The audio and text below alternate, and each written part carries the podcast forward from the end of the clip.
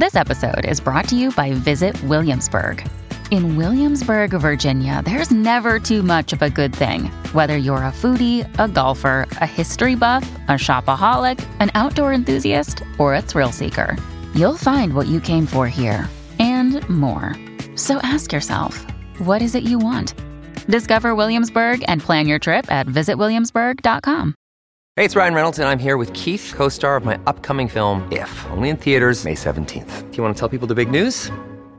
All right, I'll do it. Sign up now and you'll get unlimited for $15 a month in six months of Paramount Plus Essential Plan on us. Mintmobile.com slash switch. Upfront payment of $45 equivalent to $15 per month. Unlimited over 40 gigabytes per month. Face lower speeds. Videos at 480p. Active Mint customers by 531.24 get six months of Paramount Plus Essential Plan. Auto renews after six months. Offer ends May 31st, 2024. Separate Paramount Plus registration required. Terms and conditions apply if rated PG. Hello, everybody. This is Marshall Poe. I'm the editor of the New Books Network. NBN listeners like to read books and buy them. So we thought we'd tell you that right now, our friends at Princeton University Press are having a remarkable site wide sale. You can get 50% off books, including ebooks and audiobooks, with the code 50, F I F T Y, at checkout until May 31. You can save some real money on Princeton University Press books. I encourage you to go there and check it out. Welcome to the New Books Network. Welcome to this episode of New Books in Latin American Studies.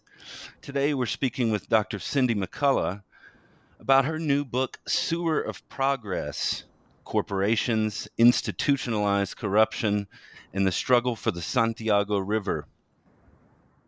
Cindy McCulligh is professor researcher at the Center for Research and Advanced Studies in Social Anthropology, CIESAS, in Guadalajara, Mexico. She has her PhD in social science from CIESAS and her master's in environmental studies from York University. Her research interests include social environmental conflicts, water management, environmental regulation, industrial pollution, and environmental justice. Dr. McCulligh, thank you for taking the time to talk to us. Oh, thanks so much for the invitation and the opportunity to speak about uh, my new book, Brad. I'd like to start off by reading the, the quote from the Chicago Tribune um, that you include at the uh, right at the opening of the book in the introduction. Uh, on March 10th, 1898, the Chicago Tribune wrote about uh, the Santiago River in this region in western Mexico. Quote, there exists a masterpiece of nature's, nature's handiwork, unrivaled in its own peculiar beauties and environments. It is the great waterfall of Juanacatlan. One's ear gradually becomes conscious of a low, distant murmur, which steadily increases to a deep rumble, and from that to a mighty roar. And presently the tram car comes to a standstill at the very brink of a high precipice, from which is viewed through clouds of vaporous mist the sights of thousands of tons of water plunging over a wall of gray granite in a steady, unbroken cataract, 360 feet in width, for a sheer distance of 60 feet into a seething, eddying vortex below. For a time, the mind is apt to be held in rapt contemplation of the grand spectacle. Then, by degrees, the senses are awakened to the various characteristics, the effects, and weird vagaries of the foaming, falling waters Chicago Tribune from 1898. Uh, Cindy, what did you find when you uh, first visited um, the Santiago River and the communities um, uh, in in the river basin? And um, tell us just a little bit about the origins of this book, Sewer of Progress. Sure. Yes. Well, this was um, around the year 2000. I had uh, been in, in Mexico for a couple of years, and I had been working a little bit with uh, organic campesino farmer from one of the riverside municipalities um, in the community of Juanacatlan. And of course, when I first saw the Santiago River, which was now about uh, 25 years ago in 1998, I encountered a, a very different panorama. Uh, I encountered communities that sort of turned their back to a river that was a source of foul odors, uh, toxic foam, and and disease. And even though at that time I wasn't there related to the river. Um, I first went as part of a, a, short project I was working on with Friends of the Earth Canada that uh, had to do with agricultural issues and pesticides, which is when I met this organic farmer, Ezequiel Macias. And and then uh, when I was doing my my master's at, at York University, as you mentioned, I continued working with uh, Ezequiel, and so traveling from Guadalajara, uh, which is where where I continue to live now, traveling there to Juanacatlan and crossing this bridge uh, over the Santiago River, right over the waterfall that is described uh, in this quote from the Chicago Tribune. And as I mentioned in the book, and this is uh, this is true. I would be coming along in the bus, and when I saw that we were getting near the river, I would take a very deep breath and try and hold my breath until we had crossed over the waterfall, crossed over the river, and were getting a little bit further away because the odor was so foul. And this left you know, lingering questions in my mind. Obviously, it was something I talked about with Ezequiel and other people in the community at that time.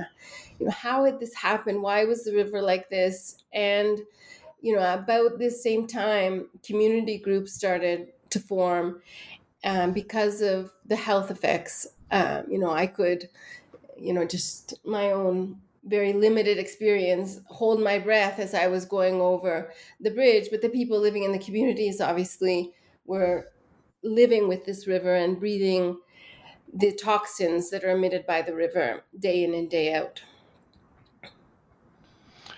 Yes, and you talk about, I mean, just to drive home the the extremity of the, the, the sensory experience of of the river nowadays and well uh, 20 years plus ago as well you from august 2003 you cite this instance when you were at the bridge, I think, which you suggest, quote, I run from the bridge because that foam uh, burns, it leaves rashes, it infects.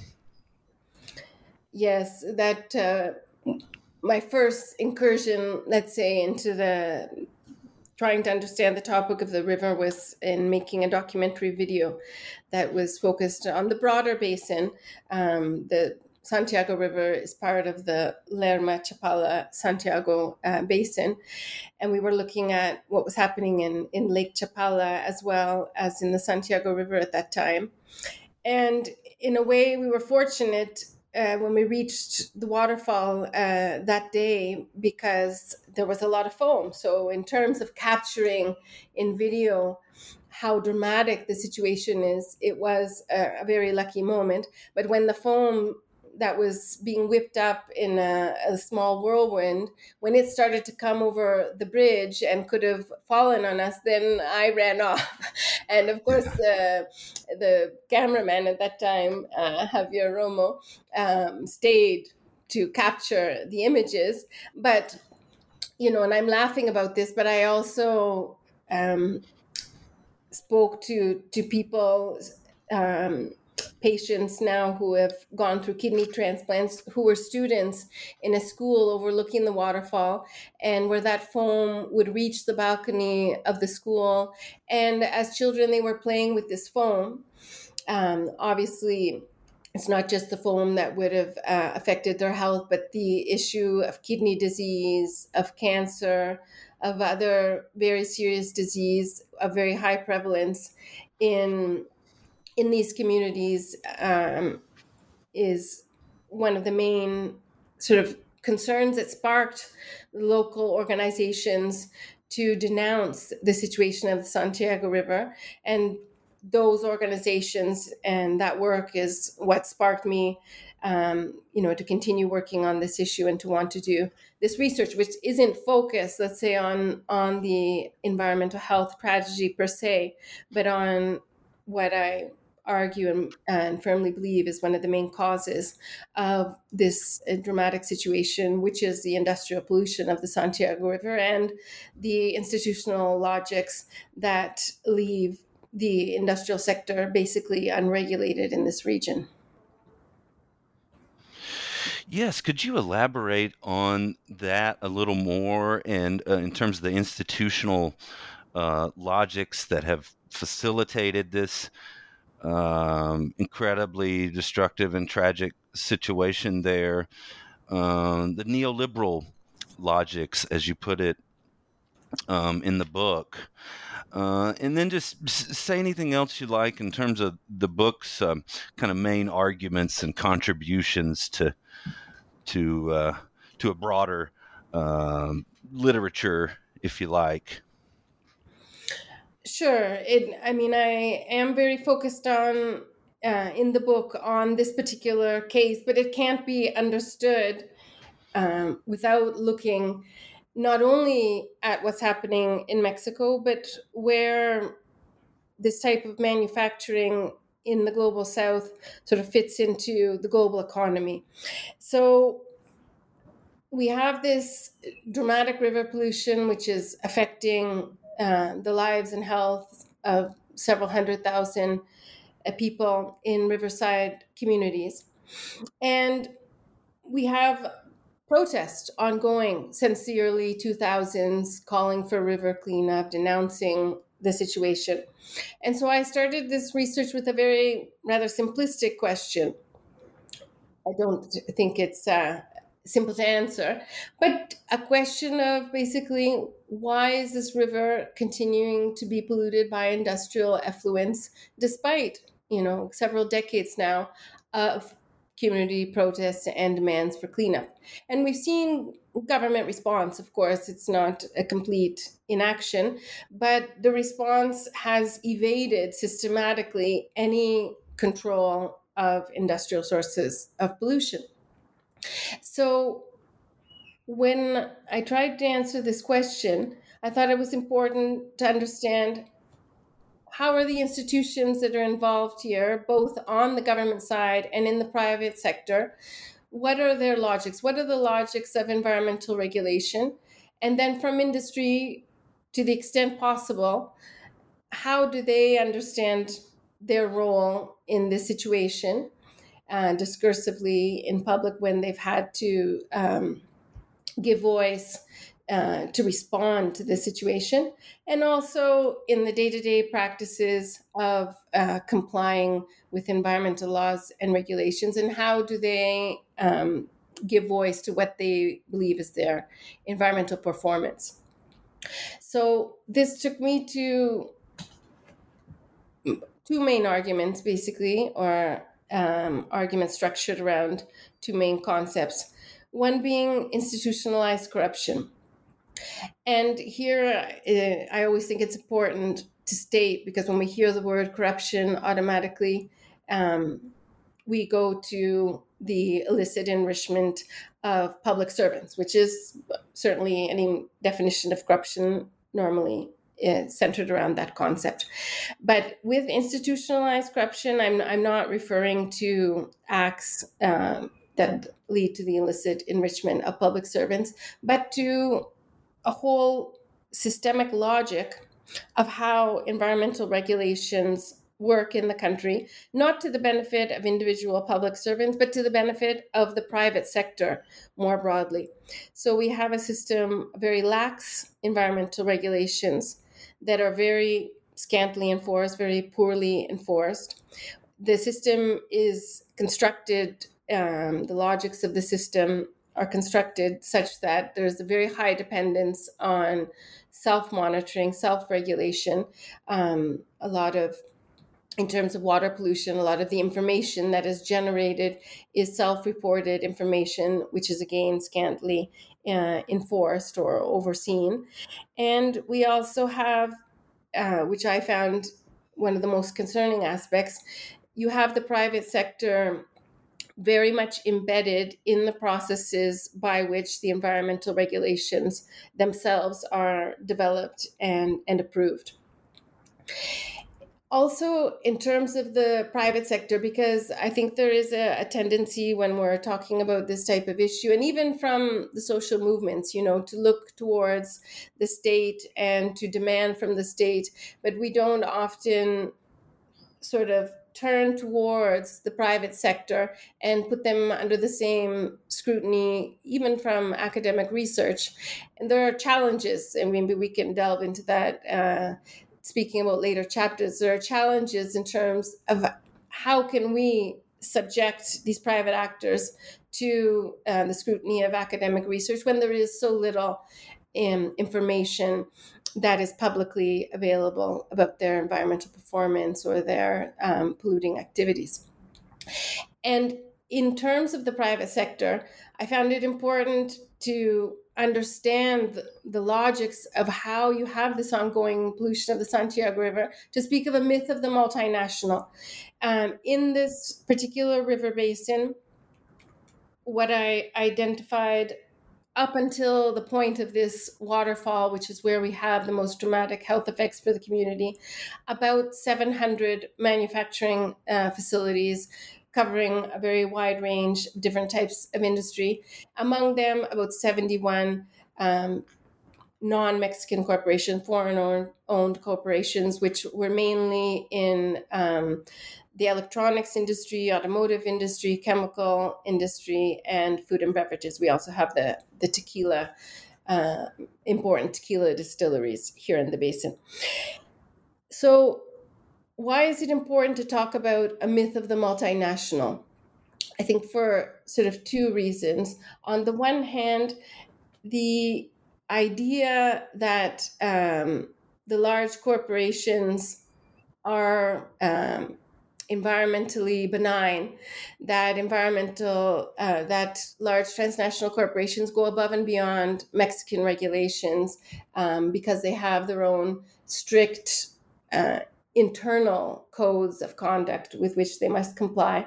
This becomes uh, a discourse at the local level that justifies not uh, inspecting or not overseeing the actions of these types of corporations.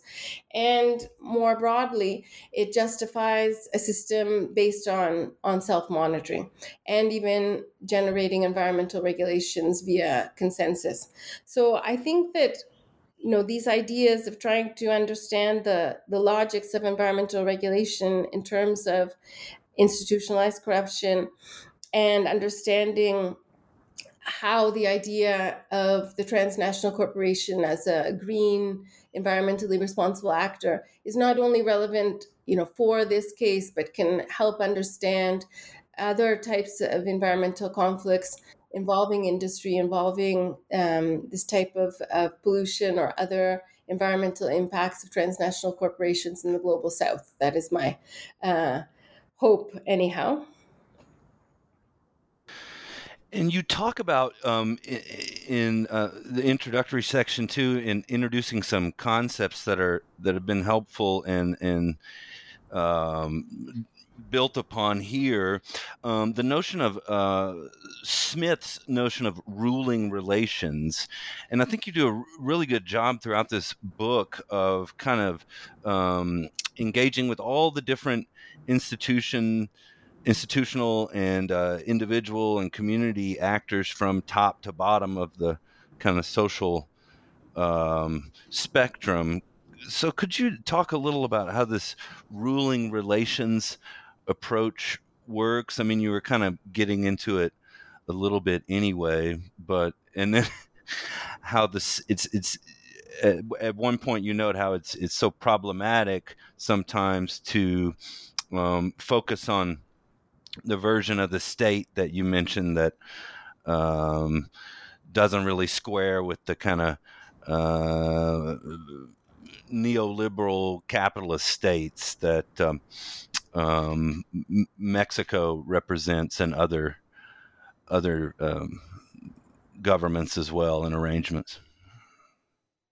Yes, um, when I was wanting to do this this research, and I knew it was obviously going to be important to look at these institutional logics and how environmental regulations actually work, but also the the power relations between government actors and the private sector, which is um, not necessarily easy to to view, certainly not directly accessible um, as an individual researcher.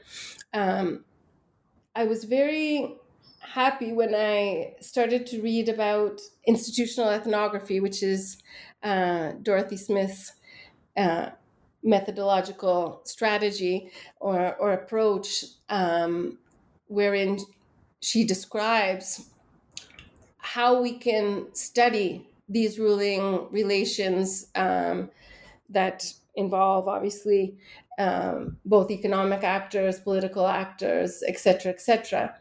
And what this approach to me uh, contributed was a, a way to think about how we can scrutinize these logics and these actors. Also and importantly by understanding that a lot of these relations are mediated via documents policies inspection reports and particularly looking at my case you know how could i understand the actual way that environmental regulations are put into action? One way would be to obtain and get gain access to all of these types of documents uh, meeting minutes in committees where we have the private sector industry actors represented with the government et cetera et cetera. And so this approach based in institutional ethnography and understanding the important role of documents allowed a vision into understanding um, really the power of the private sector in government and that, that is one of the main sort of points or arguments in the book. And as you mentioned, um, we have to recognize that with the shift in the early to mid 1980s uh, in Mexico towards a neoliberal strategy, you had a very sort of uh, faithful. Uh, they some um, commentators have said adoption of neoliberal policies in in the country, which makes it a very interesting case to look at. And we see these strategies that um, Noel Castree has described as um, neoliberal fixes, where you have the private sector very much empowered uh, to take quite a protagonistic role in um, environmental regulations, particularly. So, um, in that sense, this is a very interesting case of free market environmentalism uh, taken to quite an, an extreme degree, where at the same time, you know, from an outward perspective, and this is why uh, it was important to look at the actual laws and levels of enforcement get into a lot of detail. From an outside perspective, a lot of commentators say, oh, Mexico has very good uh, environmental laws and regulations. So for the transnational corporations, there's no accusation of environmental dumping because um, Mexico has this apparently robust legal framework. So that was why it is important to really go into the details uh, and see that a lot of it is actually environmental uh, simulation of regulation. Go into quite a bit of the uh, myths and realities at play here um, in terms of, as you mentioned, um, environmental regulations that are on the books in Mexico, but then on the ground, kind of what people living in the midst of uh, those contexts know uh, is going on, you know. Um, and just as a historian, I must also say that, um, you know, we tend to be kind of um, obtuse about our uh, methodologies in, in what we publish, but I really appreciate this book. Um, in addition to the introduction, you laying out some key aspects of uh, the research process and methodology. There's an appendix too uh, that includes a great section on research techniques, you know, and um, including the analysis of documents like financial and sustainability reports, advertising materials of the different companies, um, pretty much just everything you could possibly uh, get your hands on. I know. Um, so I appreciated that um, kind of transparency in terms of in terms of your own research, and then I know you've just uh, been witnessing and been involved in uh, some of the activism and um, the struggle to to kind of right the wrongs in that situation too over the years. So um, I appreciated that uh, research component of the book. Um, maybe we could say a little bit more, uh, moving into a couple different sections of the book. Um, chapter one, you deal with really effectively with the history and background, and you mentioned that um, when you uh, first got to river basin communities and, and, kind of wondered what was going on, people uh, wanted to start by telling you uh, what uh, the Rio Santiago was. So, could you say a little bit about what it was? Certainly, and the quote that you opened up with alluded to that because the river and particularly at this site at the waterfall, you know, was a tourist attraction. It was called Mexico's Niagara, and and visitors would would come to appreciate uh, this waterfall. In this area, things started to to change um, in the late 1890s when you had a hydroelectric dam constructed uh, at the waterfall and then the installation of a, a textile factory forming a factory town. That is um, how the municipality of El Salto, um, which is one of the, the two communities on, on either side of the waterfall, that's how it was founded as a factory town for this uh, textile factory. And from there, certainly you don't have the, the quick growth of an industrial corridor, um, but it starts slowly um, in the 1930s near where the river um, is born in Lake Chapala. You had Nestle set up um, its first factory in the region. Now there are several in that municipality.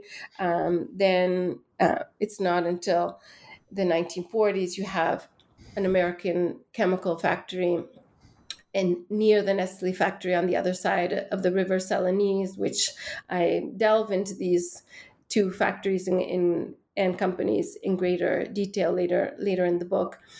And slowly you have a few other chemical companies coming in downriver. And then it's really not until the 1970s, 80s, and then, of course, with the um, North American Free Trade Agreement in the 90s, that you start to see the growth of industry, particularly here to the south of the Guadalajara metropolitan area, in El Salto, and in the whole sub basin, which is the most polluted area of the river. Um, the El Ahogado Basin. And we should mention that um, the Upper Santiago River here in this highly polluted area um, the whole industrial corridor is, is spurred by the presence of Mexico's um, second or third largest urban conglomeration here, the Guadalajara metropolitan area. I say second or third because sometimes Monterrey um, is ahead of us, and, and sometimes we're the second largest uh, city in, in the country. But and in addition to that, uh, Cindy, Lake Chapala, can you uh, orient listeners about the importance of that uh, body of water in, in Mexico in the region? Yes, Lake Chapala is Mexico's largest natural lake. There are uh, some dam reservoirs that are, are larger, but Chapala is, is the largest lake in Mexico, and it's um, gone through very severe uh, ups and downs. Uh, it also, of course, is quite highly polluted because the whole basin of the main river that supplies Chapala, the Lerma River. The Lerma River, uh, its origins are near Mexico City in the state of Mexico, and it traverses another very important industrial and agro-industrial region um, from the state of Mexico, the state of uh, Querétaro, Guanajuato, Michoacán, very intense, uh, intensive industrial and agro-industrial activities um, in this whole region. And it's also been affected in terms of water quantity, water flows. There was a very serious crisis in the in the 1950s when the water level reached about 14% of the lake's capacities, and then another very serious crisis in in the early 2000s when it uh, almost reached uh, levels as low as uh, 1955 and this affects the flows into the Santiago River as well. Uh, they're all controlled via hydraulic infrastructure. There's no sort of natural um, outflows um, following the rain rainfall um, between Chapala and the Santiago River, which is another major challenge in terms of thinking of the restoration of, of the Santiago River Basin. And Lake Chapala continues to also be the main source of drinking water for the Guadalajara metropolitan area. So it's a it's a very complex um, river basin, wider river basin, including the Lerma and, and Chapala sections of the basin. And then the um, Ocotlan El Salto Industrial Corridor officially was uh, established and populated with an increasing number of of uh, companies beginning in about the late 60s is that right? Yes yeah that's right. That's when it sort of starts to uh, intensify and the effects in the river started to be very clear in the early 1970s um, different um, witnesses and, and authors cite 1973, 1974 as the years when there were major fish kills in the river. There had been, you know, local important local fisheries, and the population, local population, uh, definitely enjoyed the the river as a source of. Uh, not only you know fish but recreation swimming and there was tourism etc etc and the major fish kills um, happened in the 1973 and 1974 and we can basically say since that time water quality um, has never been recovered. Those particular uh, incidences are directly related by the local population to particular factories that that set that set up. Um, certainly, there's no direct evidence from that time, um, but in terms of what the population perceived, it was uh, two chemical factories, um, one American chemical factory, Huntsman, and a Japanese chemical factory, Quimikao, that they relate to these major fish kills that changed um, basically changed this this landscape in this territory um, you know since that time and you mentioned that community members um, up and down the river basin, I mean, have not just sat idly by. Um, in chapter two of your book, Chronicle of a Struggle, the negation and the terror, could you talk a little about about um, that chronicle of a struggle and kind of especially how uh, community organizing efforts have unfolded uh, in the last couple of decades, maybe in, in particular? Yeah, the chapter tries to highlight some of the main actions of the local community organizations and what has been the response from state actors and from from industry. So you have the first community organization uh, instituto vida that starts off you know in what may seem like a sort of uh, naive or innocent uh, way of approaching the the issue with letters to the president, you know, saying that this problem is happening in the river, and this started out because they, uh, as parents um, at the local elementary school, they started to see that a lot of children were, were missing school because they were sick.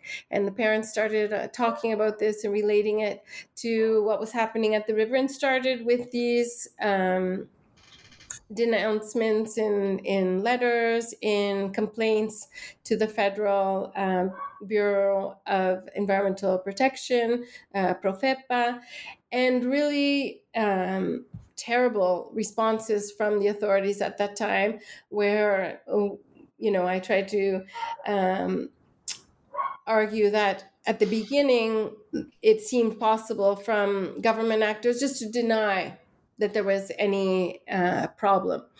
Certainly, that strategy has not been possible to to maintain as more evidence um, has been made available of the level of pollution. And I talk about one particular uh, incident that happened in 2008 that also galvanized um, protest and made this issue more broadly known uh, in the country, which was a tragic event where um, a very young child, an eight year old boy, fell into um, the confluence of the El Ahogado Canal and the Santiago River when he was playing with friends. He was living in a poor social interest housing development in La Azucena. And he took a few mouthfuls of water. And because of that, uh, he became gravely ill. Later that day, his mother took him to hospital. He fell into a coma and died two weeks later.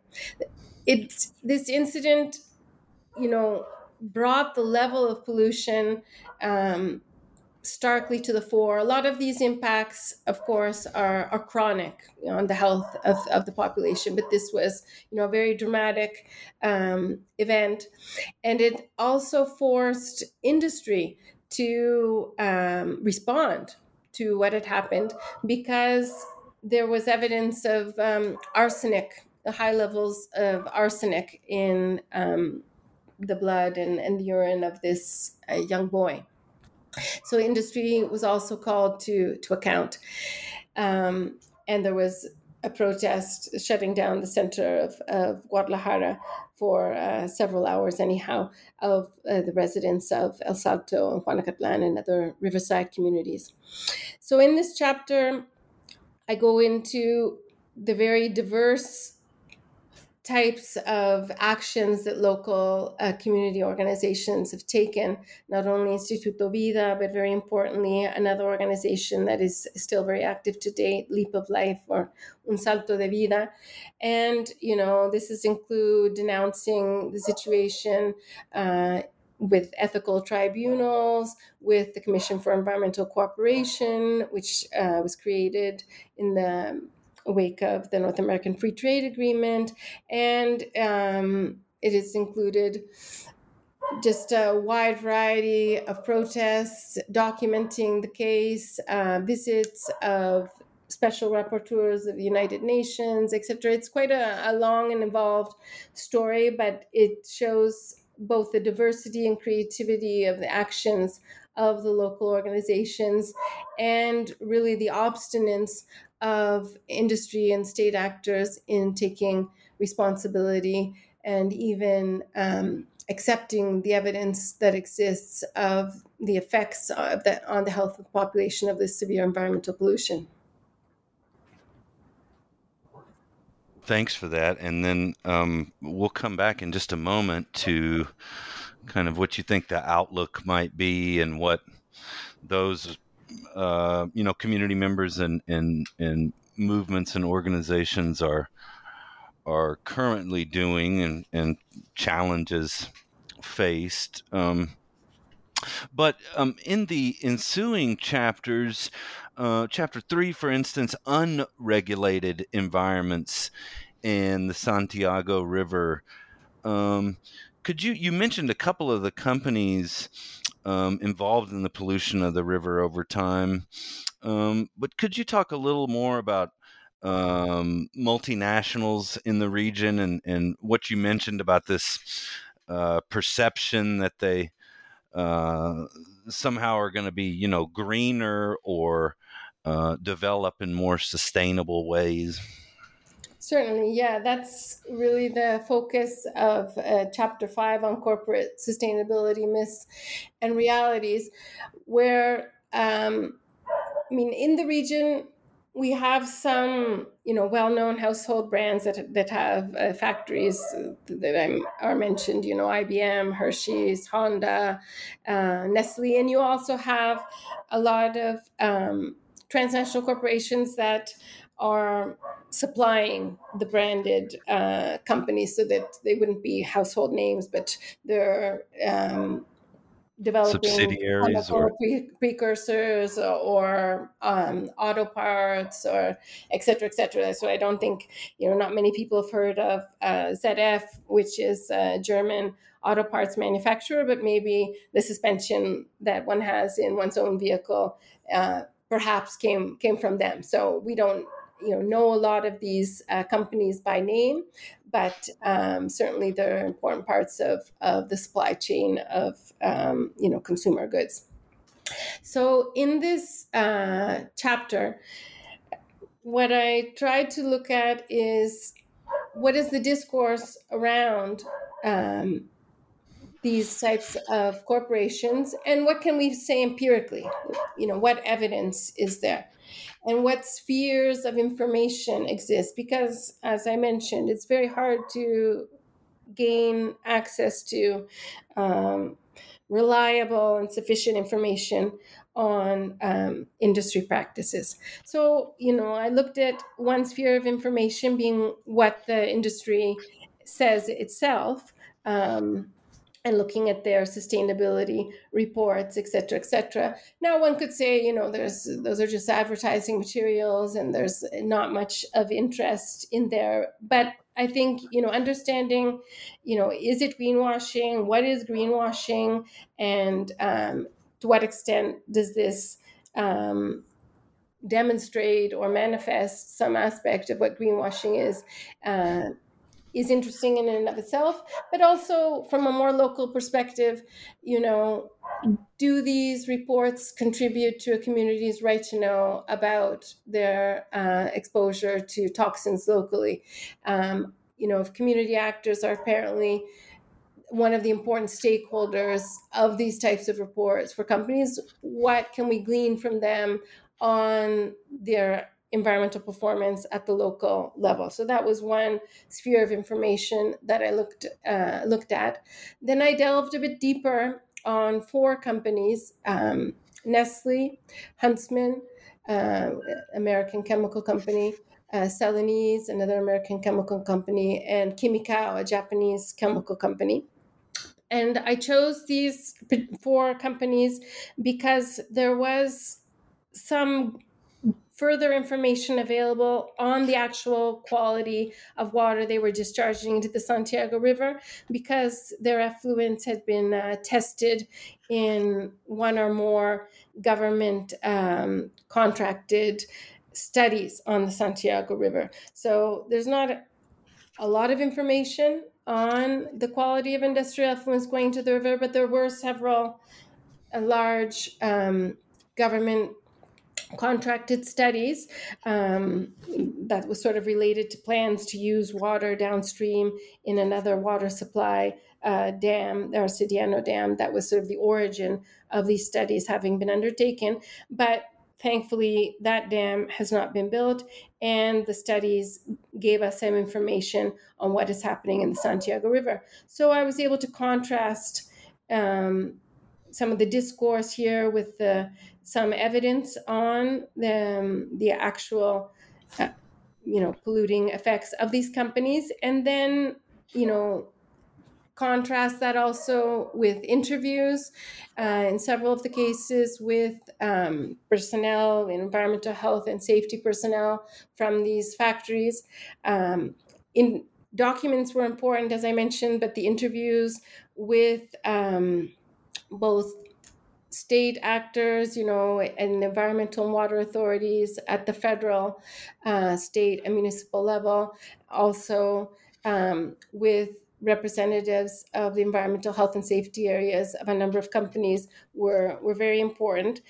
And what we see here is, you know, the divergence between this idea of the large transnational corporation that has to uh, comply with its internal environmental regulations and the evidence of ongoing non-compliance uh, in the case of these companies where we have evidence. And even beyond that um, you know one of the cases that i found quite funny was um, celanese they were producing cellulose acetate in their factory um, on the shores of the Santiago River until the factory closed in 2019. It uh, had been there since 1947. But it was funny because even in documents obtained from the National Water Commission, they had asked the National Water Commission um, for leniency in their discharge permit to be legally able to discharge um, higher levels of pollutants than what is permitted in the very lax Mexican discharge standard. So not only, you know, we have evidence of noncompliance, but they're asking for leniency to be able to pollute above and beyond what is allowed in Mexican legislation. In another case for Nestle, for example, they state in many of their um, sustainability or shared value reports, shared value is, is the terminology that they use, that they have their own Nestle environmental regulations certainly they don't set out exactly what those regulations are. And when uh, asking directly, they responded that um, actually the idea is just to comply with the regulations in each country where they operate. But in Mexico, here we have clear evidence that they have. Uh, not complied with Mexican regulations uh, for wastewater discharge on an ongoing basis. So, anyhow, it was very important in uh, this chapter to try and sift between the, the myths and realities and see how the discourse that uh, states that the transnational corporations are environmentally responsible. Um, is a main justification for such a weakly enforced and poorly designed system of environmental regulation. And, and, you know, Cindy, ever since I've begun began to find out about more and more about the Santiago River case and its pollution, I've wondered myself, what are the standards? Uh, what exactly are they? You know, for for what's being discharged by industries into that river. And chapter four um, goes into the National Wastewater Discharge Standard in detail. Um, and I wonder if you could uh, mention just a little about that um, and what the latest development with that standard has been. Sure, and and for me, this was actually one of the most uh, interesting parts of of the research because you know starting out and certainly having worked with the local community organizations on this issue first uh, from an NGO myself.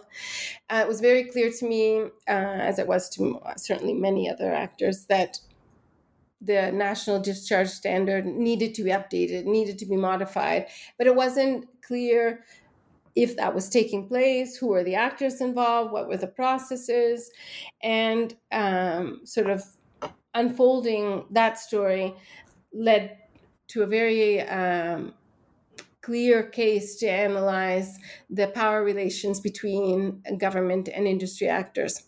So what we have in Mexico is sort of an interesting history where in the late 1980s, early 1990s, you have um, the approval of 44 uh, discharge standards that were based on different industry sectors. So you had a standard for, let's say, dairy production and one for uh, petrochemical production, et cetera, et cetera. And those only were in effect uh, you know, some for a few years, some for even less, because then um, in 1996, we have the approval of what uh, has been in what was in effect until March of this year, which was a single standard that replaced all 44. This was called a simplification. So now this one single standard was for all wastewater discharged international waters, and it was sort of called a baseline. Um, baseline standard that did not take into account the origin of the discharge. So it didn't matter if you were a dairy factory or a chemical factory or metalworking or what have you, the origin uh, was not taken into account.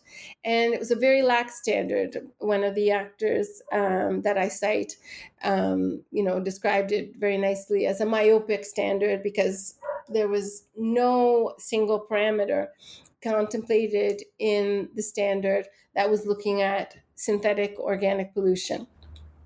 And one of the arguments at that time certainly was clear at the time it was approved that um, you know this was a major oversight. One of the arguments at that time, um, you know, and this is shortly after the uh, signing of, of NAFTA, and this was lauded by actors such as, you know, the Organization for Economic Cooperation and Development as um, wonderful, you know, to have this simplification of wastewater standards. But at the time, they said, okay, you know, the standard doesn't contemplate certain specific contaminants that different sectors are going to be generating, but will put particular discharge conditions in the individual discharge permits so that will help, um, you know, to correct for the deficiencies of the standard itself. And I mention this because in um, the preceding chapter, in chapter three, where I'm looking at um, in a lot of detail the inspections um, and permits um, in the river basin and, and the actions of the National Water Commission. So when I looked at about 50 permits um, for industries in the Santiago River Basin, and this is uh, you know true in other regions of the country the particular discharge conditions were not used basically um, to correct for the deficiencies of the general wastewater standard because um, in the particular discharge conditions you have the same lax and scant uh, number of parameters as in the main discharge standard. So we have this standard from 1996 and a process starts in 2007 to have this standard change. And what was important to understand was who decides and how are decisions reached on changing the standard. And you know, some of the environmental activists that I was working with, and uh, this was my thinking as well, thought, okay, this is a legislative process. But no, this is not a legislative process. This is a faculty of the executive branch of government, in particular in the Ministry of Environment and Natural Resources, Semarnat.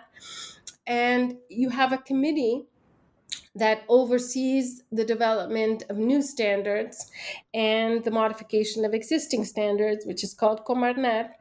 And strangely enough, of the members of this committee, basically half are industry chambers and associations. So, um, in chapter four, I delve into the process uh, through which there was debate around the changes of this um, national discharge standard, which the process, as I mentioned, started in, in 2007 and um, you know did not reach fruition until um, 2021 because of a lot of opposition from industry. And I look at the practices within this committee, how industry has veto power, and how um, basically, um, in many cases and over many years, the general practices were to develop um, regulations via negotiation or via consensus with the industry associations and industry actors. Certainly, uh, consultations with affected parties on a standard is one thing, but I think um, giving them veto power. Um, giving industry actors veto power over modifications of environmental standards is uh, certainly a level of empowerment that is not conducive to protecting uh, environments and local community health. So that is basically um, the main topic of, of chapter four. And at the end, we see that a, a new environmental standard was, in fact, um, approved. Uh, it came into effect finally in, in March of this year, March of 2023. And it does include some improvements, a few parameters that will hopefully better control at some point in the future toxic contaminations. It includes acute toxicity, chemical oxygen demand, some parameters that give us a better idea of what uh, industry is is discharging. But we face again the main challenge of enforcement which is um, one of the topics that i deal with in chapter three.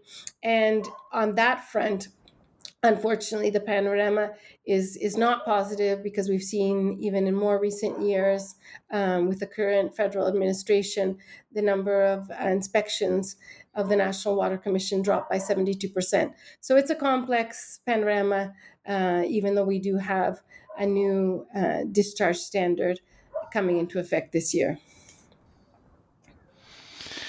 and what do you see as uh, the way forward? I mean, you just kind of alluded to it, but um, in the book, you mentioned really the need to reconceptualize um, maybe the approach in terms of, of, of the analysis by movements and scholars in terms of um, really um, reevaluating the situation in terms of uh, human life and life in, in, in ecosystems, life of the river too.